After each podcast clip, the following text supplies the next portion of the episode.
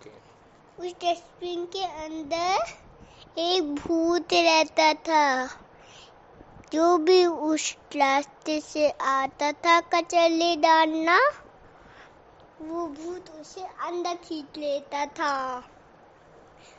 और एक दिन एक आदमी उस रास्ते से गुजर रहा था तो उस उसने ना उस भूतिया डस्टबिन को देखा।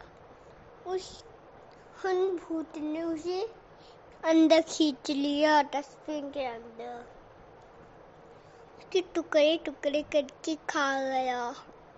और फिर ना हाँ एक तांत्रिक आया।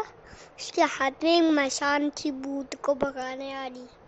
उसने उस भूतिया डस्टबिन को जला दिया और उससे भूत भगाने का आया। क्या बता तांत्रिक तू इन्हें इस डस्टबिन को जलाया क्यों?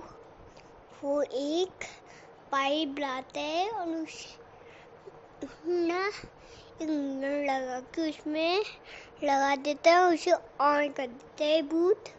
और फिर वो ना उस डस्टबिन को बजा देता है।